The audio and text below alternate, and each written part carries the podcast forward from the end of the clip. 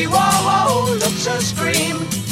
Him on my wall. Andy Warhol, silver screen. Can't tell them apart at all.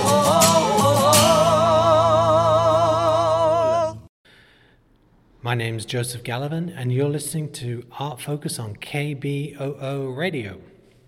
My guest this week is Charles Froelick. He's the owner of Froelick Gallery in Old Town, and he's talking about What the Crow Knows, a show of prints and drawings by Rick Bartow.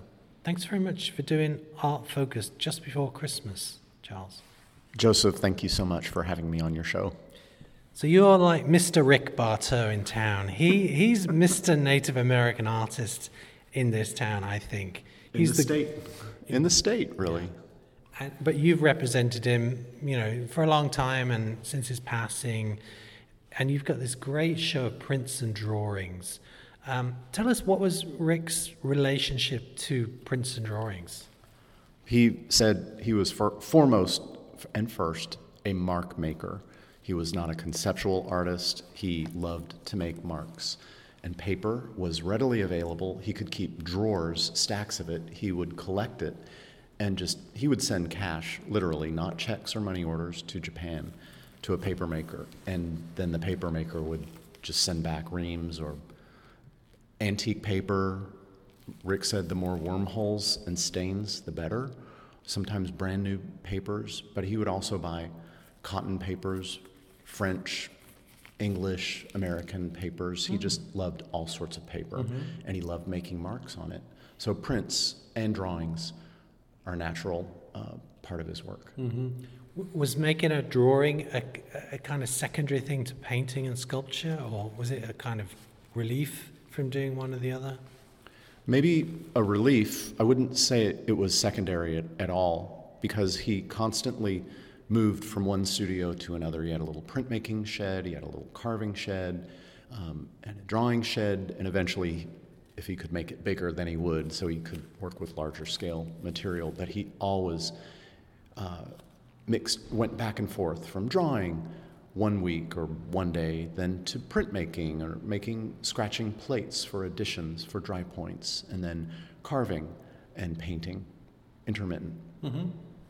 So you have, as you come in Froelick Gallery, and if you walk to the left side, to the um, the big wall on the left, there are these really great monoprints. Um, the first one is the title piece. It's called "What the Crow Knows." It's two birds on a grey background, um, and then he's drawn in what looks like pencil the, the words "What the Crow Knows," and he's gone all caps for "What." and some of knows. So what was what was Rick doing when he when he wrote those words? Well, when you look closely at this work on paper, you can see that there's a painting underneath. He used cuttlefish ink, sumi ink, sepia, um, handwritten drawing. He wrote a journal entry in there. He drew the frame out with the cuttlefish ink. Mm. And it was a former drawing from 1995.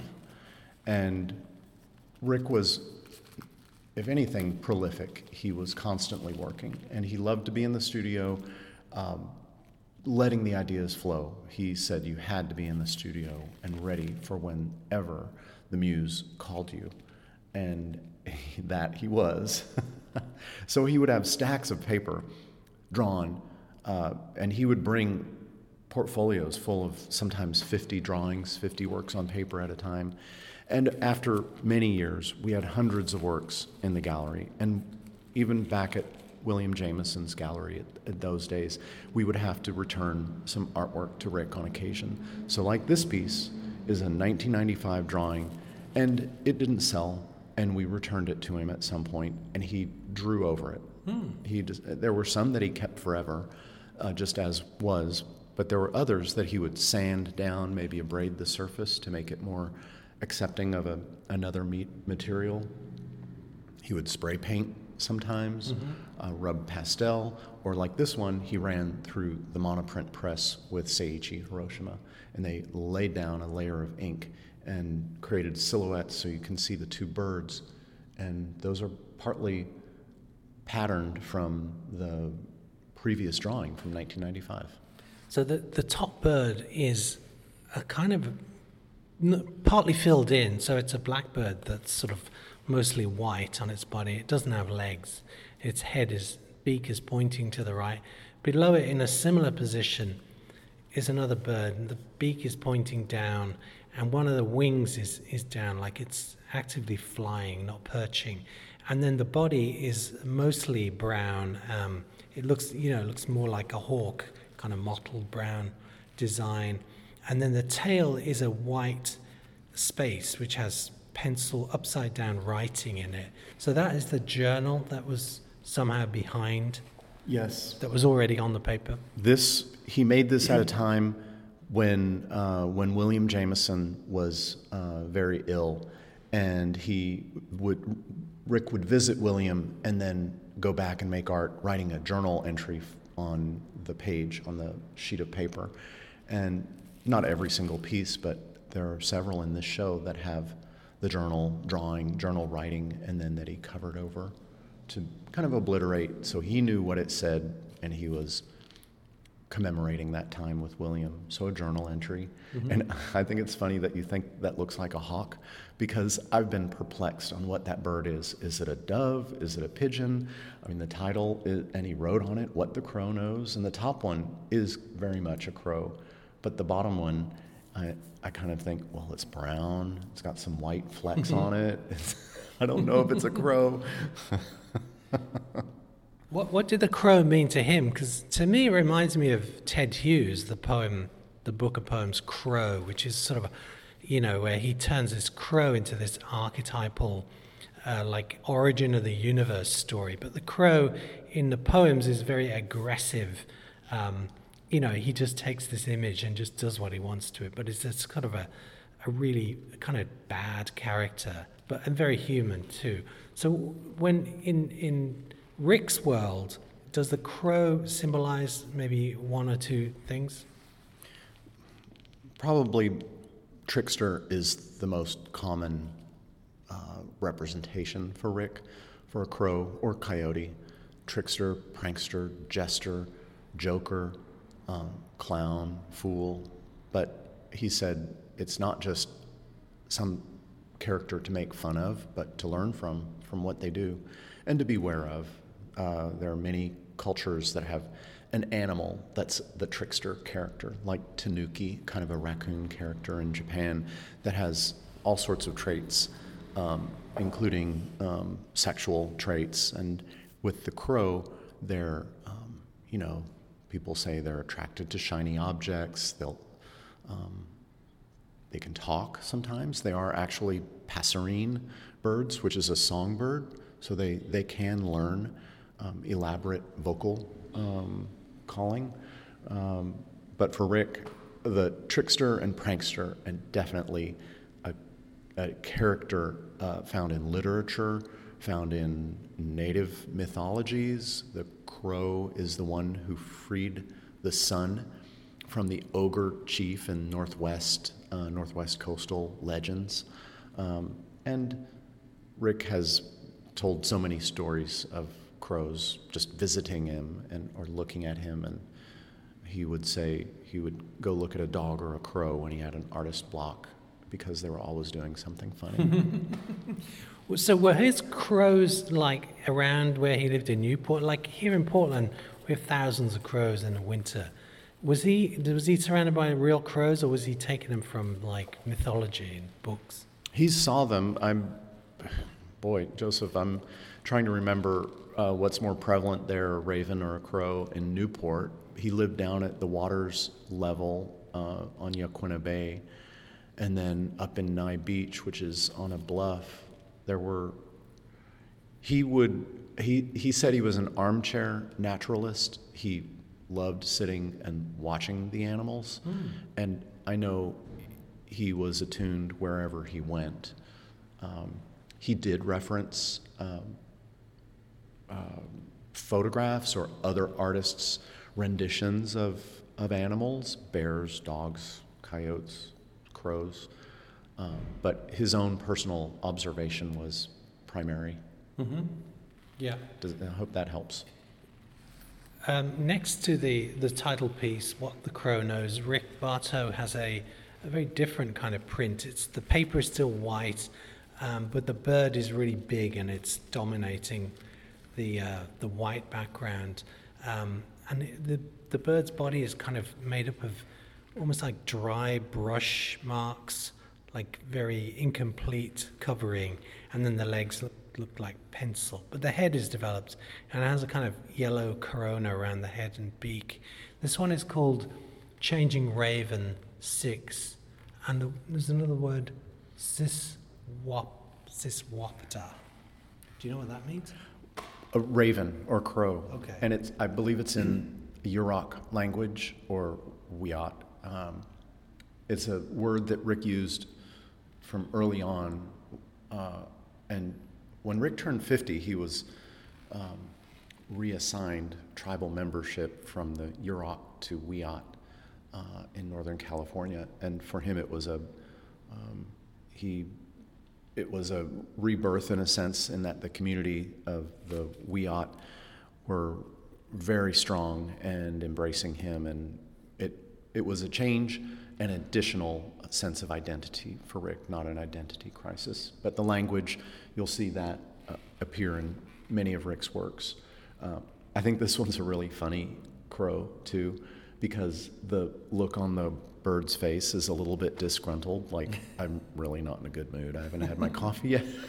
It kind of has a little growl on it but the halo like you said the, um, the little aura of yellow gold around its head really makes me look at the face closely and he put detailed graphite marks around the face so it shimmers a little, and the rest of it is very scruffy, like crows get. You mm-hmm. know, they're they molt and they look they look like sometimes like heck. You know, like mm-hmm. they they really have a rough life. So the, the head is black paint or ink, but then the, is that graphite, the series of lines that kind of look like feathers around the face? That, that's pencil? Exactly. After printing, after letting the ink dry, hmm. then Rick would often go in with a pencil and draw on whether it was a painting or a print. Mm-hmm. And he would threaten me or curators, even when there were exhibits in the museum already up on the wall. If something had a, an available surface, he would hold his pencil out and say, I might not be finished with this yet. Just to explain the difference between a monotype and other kind of prints. So with a monotype, the artist is making a print, but he's doing it like this is a one-off. It's a print, but I'll never make the same thing twice. Exactly. Yeah, there's a, a plate. You can use plexiglass, metal plates that are smooth, glass plates, and the artist uses the ink, often lithography ink, but other types of media that can be painted on the plate and then run through and impressed onto the paper. Uh, and then when you pull that out, there's barely any residue, or there should be barely any residue left on the plate. You might get a ghost impression, like a little, a faint silhouette of what the first um, iteration was, but nothing can ever be the same. There's not a mark that can be inked and repeated over and over. There's not an etched um, en- or engraved line that allows you to make additioned, really even two of the same. But you, you, it's like you do a painting on plexiglass, run it through, print it, and then you take that same plexiglass and clean it and do a second color and then run it over the first one. Yes, yes. And artists will work many different ways. My name is Joseph Gallivan. You're listening to Art Focus on KBOO Portland. My guest this week is Charles Froelick. Charles is talking about Rick Bartow's show, What the Crow Knows, which is on now through January 27th at Froelick Gallery in Old Town. This inner section of your gallery has um, a series of other prints. They're, they're just black on a kind of brownish, faded paper, all, all different kinds of paper. It's kind of amazing. One of them that uh, you pointed out was from 1997, and it's a frog in a square, and it's kind of crunched up. Its nose, if frogs have noses, is pointed in the bottom right corner, and its legs are all kind of squeezed up into the top left. And then he's written Bartow in the top right on some lines and the date. Um, do you know what this is called and like what kind of era of his career was he in in 1997? Well, this is a frog print. Um, You're calling it title. frog print. yeah. All right, you stumped me on the title. I feel I think it's just frog, but I'll have to look to confirm. I should know it because it's one of the very first dry points that Rick made with Seiichi Hiroshima. It was on a trip in 1997 when Rick had two solo shows in Tokyo and then a uh, solo exhibit in Niigata in, on the northern side of the main island of Honshu. And Rick uh, Rick had shows at two galleries. One was owned by Seiichi Hiroshima, the other by Toshiaki Yanagisawa. And Seiichi, in addition to being an art dealer, was a print teacher at Musashino Art College and a master printer. He auditioned for lots of artists, including Yayoi Kusama. And Rick wanted to draw on everything. We had a, a long drive from Tokyo up to um, Niigata, and anywhere Rick went, he wanted to draw. He wanted to go to the art supply store or have hmm. his journal with him and draw. And Seiichi said, "Well, have you done dry points? Have you made dry points? Because I've got these plates, and if you wanted to scratch on them and make dry point prints, I'd edition them for you." Mm-hmm. And Rick loved this idea. He had made mm-hmm. scrimshaw when he was younger in the 70s. And he had made a few dry points over the years, but not many. And Seiichi uh, and Rick, that is when it started, when their the real their artistic collaboration began. Uh, Rick scratched a stack of copper and zinc plates and left them there with Seiichi. And then Seiichi picked the papers, um, did trial proofs that Rick said, okay, the blue ink on this Gampi paper. Oh, the ochre colored ink on this Kozo paper. Oh, no, let's do use black ink on this uh, Mitsumata paper. And uh, so there were variations at times. Sometimes they printed editions of 10 of one color ink and one type of paper, and then another edi- uh, pa- edition of approximately 10 on a, with a different paper and different ink. Or sometimes the whole edition was the same, like this one, The Frog, is an edition of 20, and it's on an antique paper that is has been used for something else. So you see uh, creases on it, and like I had mentioned, Rick loved old paper. The more stained and wormhole, the better for him. Was it a big change for him to? I would think such an expressive painter and drawer. You know, he's like a lot of wild gestures, but this kind of work, where you're scratching with a with a stylus on metal, must be much slower, more kind of detailed work. Was it a big change for him? I don't think the change, the drawing was familiar for Rick because even his paintings, drawing was the core of it. And the pastel drawings, he always drew an element of great detail in his pastel drawing. And then there would be elements of great gesture and explosive movement. But the density of the copper and zinc plate is something to be something noteworthy because Rick would sit with a stack of 10 or 20 plates, and after drawing a few of those, his wrist, anybody's wrist, would get kind of sore unless they're Popeye, you know. so he Rick eventually switched to plexiglass, and also Rick would be scratching the plates in Newport uh, after 1997. Rick would scratch the plates in Newport and then mail them. Rick would either Rick or I would take a stack of these scratched copper and zinc plates to the post office and then pay a small fortune to mail them to Tokyo. and Seiichi uh, suggested, hey, why don't we switch to plexiglass? And it was softer, it's easier to scratch into. The addition remained about the same 20 on the copper plates or 20 on the uh, plexiglass. Um, it did offer some variation in the line eventually that you know as you go through the impression uh, through the addition. Sometimes the line would break down more. It would be, become softer or more um, fuzzy. But Rick loved that. That was just part of the process. Each one of these is hand pulled, handmade paper.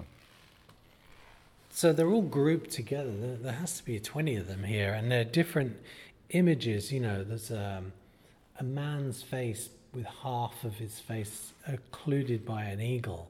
There's a tall bird with a, be- a hooked beak, a um, hawk, a hawk.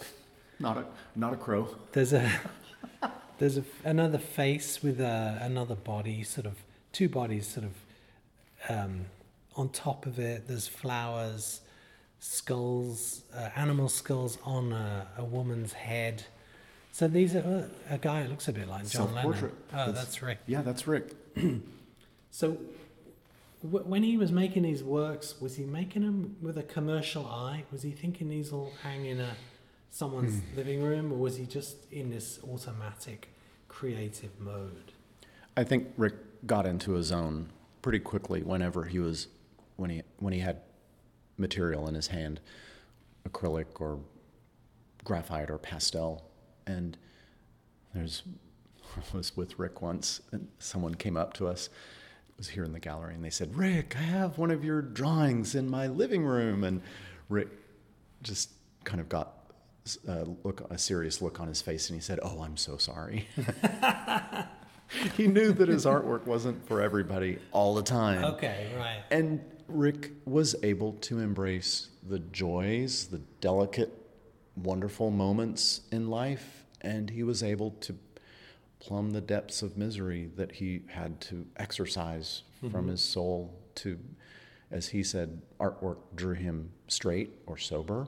And so expressing dark um, and uh, painful emotions was equally part of Rick's work as much as joy. And um, some of these are kind of epic stories or little fragments of stories like poems or literature. Mm-hmm. They're human and animal crossover transformation works. They're self portraits. They're animal portraits, just looking at the character of the animals, being playful, observing what those animals' characteristics and traits were. And yes, that's why we chose a whole range to be on the wall together so people could see Rick wasn't just depicting one subject or another, but he had a very diverse interest. The final section um, is a small one, just kind of around the corner from your desk in the gallery. Who's the printer here? Okay, this is a wonderful um, posthumous uh, section of prints that Mika Ono published. And Mika is a, an artist, also Japanese, lived in Eugene for many years, and she worked at the University of Oregon in the print department. And when Rick's retrospective exhibit was being organized at the University of Oregon at the Jordan Schnitzer Museum of Art, the director, Jill Hartz, at the time, she proposed a print project with Rick, and she got funding for it uh, so that it could be filmed and that they could print a series of, of etchings and dry points. And Rick and Mika had met, they hit it off, um, they liked each other a lot, so we all knew it would be a good collaboration.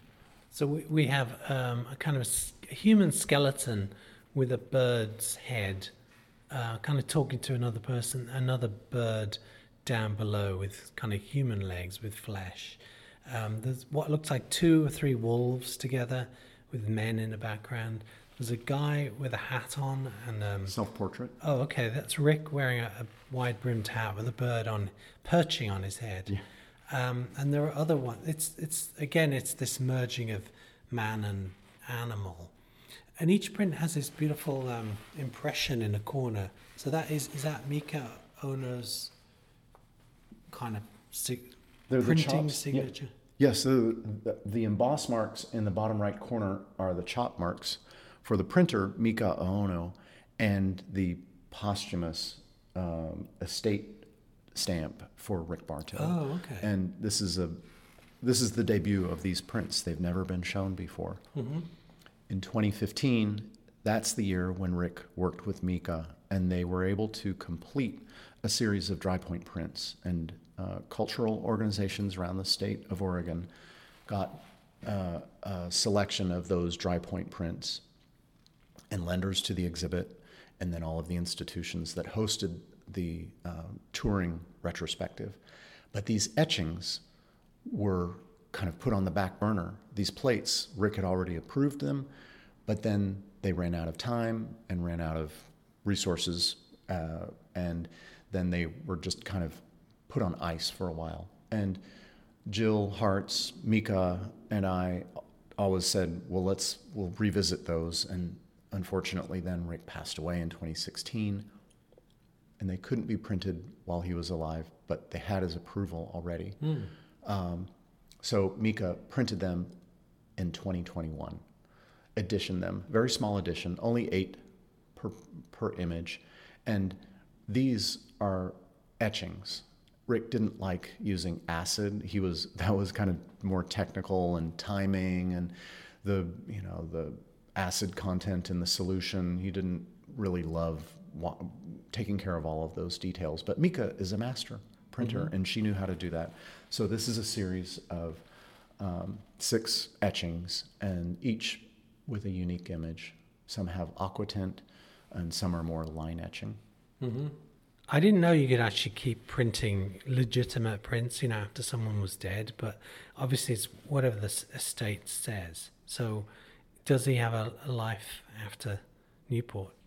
we made these in a small edition and when a print if a print if a plate has an artist's name like their signature already on it that's the those are the crazy stories you hear about like with salvador dali or f- in, uh, fake prints where the signature is already in the plate you need to be aware of uh, people buyers need to be aware of that that if it's only signed like that that's a problem that that means the artist might not really have authentically approved it this one, both Mika and I knew it, and Jill Hartz, director of the University of Oregon Museum at the time, she knew it that Rick had approved these. So we made a very small edition. They have uh, the estate made a chop that is used for authenticating um, works that are unsigned that we know he made that we can authenticate, and these that were printed um, after his death. So it's a small edition, but thoroughly um, authorized. Will there be more? No, there won't be any more. The, we abide by very strict standards of, it, of limited print editioning. So the plates were struck after this. Like any of the editions that Rick made in his life, the plates were either destroyed or struck. Is that what struck means? Yes, struck is destroyed. You might pop, uh, punch a hole in it or do an X across the surface or a big line across diagonally. That way, if it's you have a signed printed edition and then you see one that has a line across the side of it, you can know that that was that is a not authentic or not authorized printing. Mm-hmm. It's a, it's a beautiful show. I, I urge everyone to get down to Old Town. You are actually closed December 24th to January the 8th, but it runs through January 27th. My name is Joseph Gallivan. You've been listening to Art Focus on KBOO Portland. My guest this week was Charles Froelick. He's the owner of Froelick Gallery, and he was talking about the show What the Crow Knows, which is prints and drawings by Rick Bartow. And that show is on through January 27th. Thanks very much for doing Art Focus in person, Charles. Thank you, Joseph. Happy holidays. Thank you. Andy Warhol looks a scream. Hang him on my wall. Andy Warhol, silver screen. Can't tell them apart at all.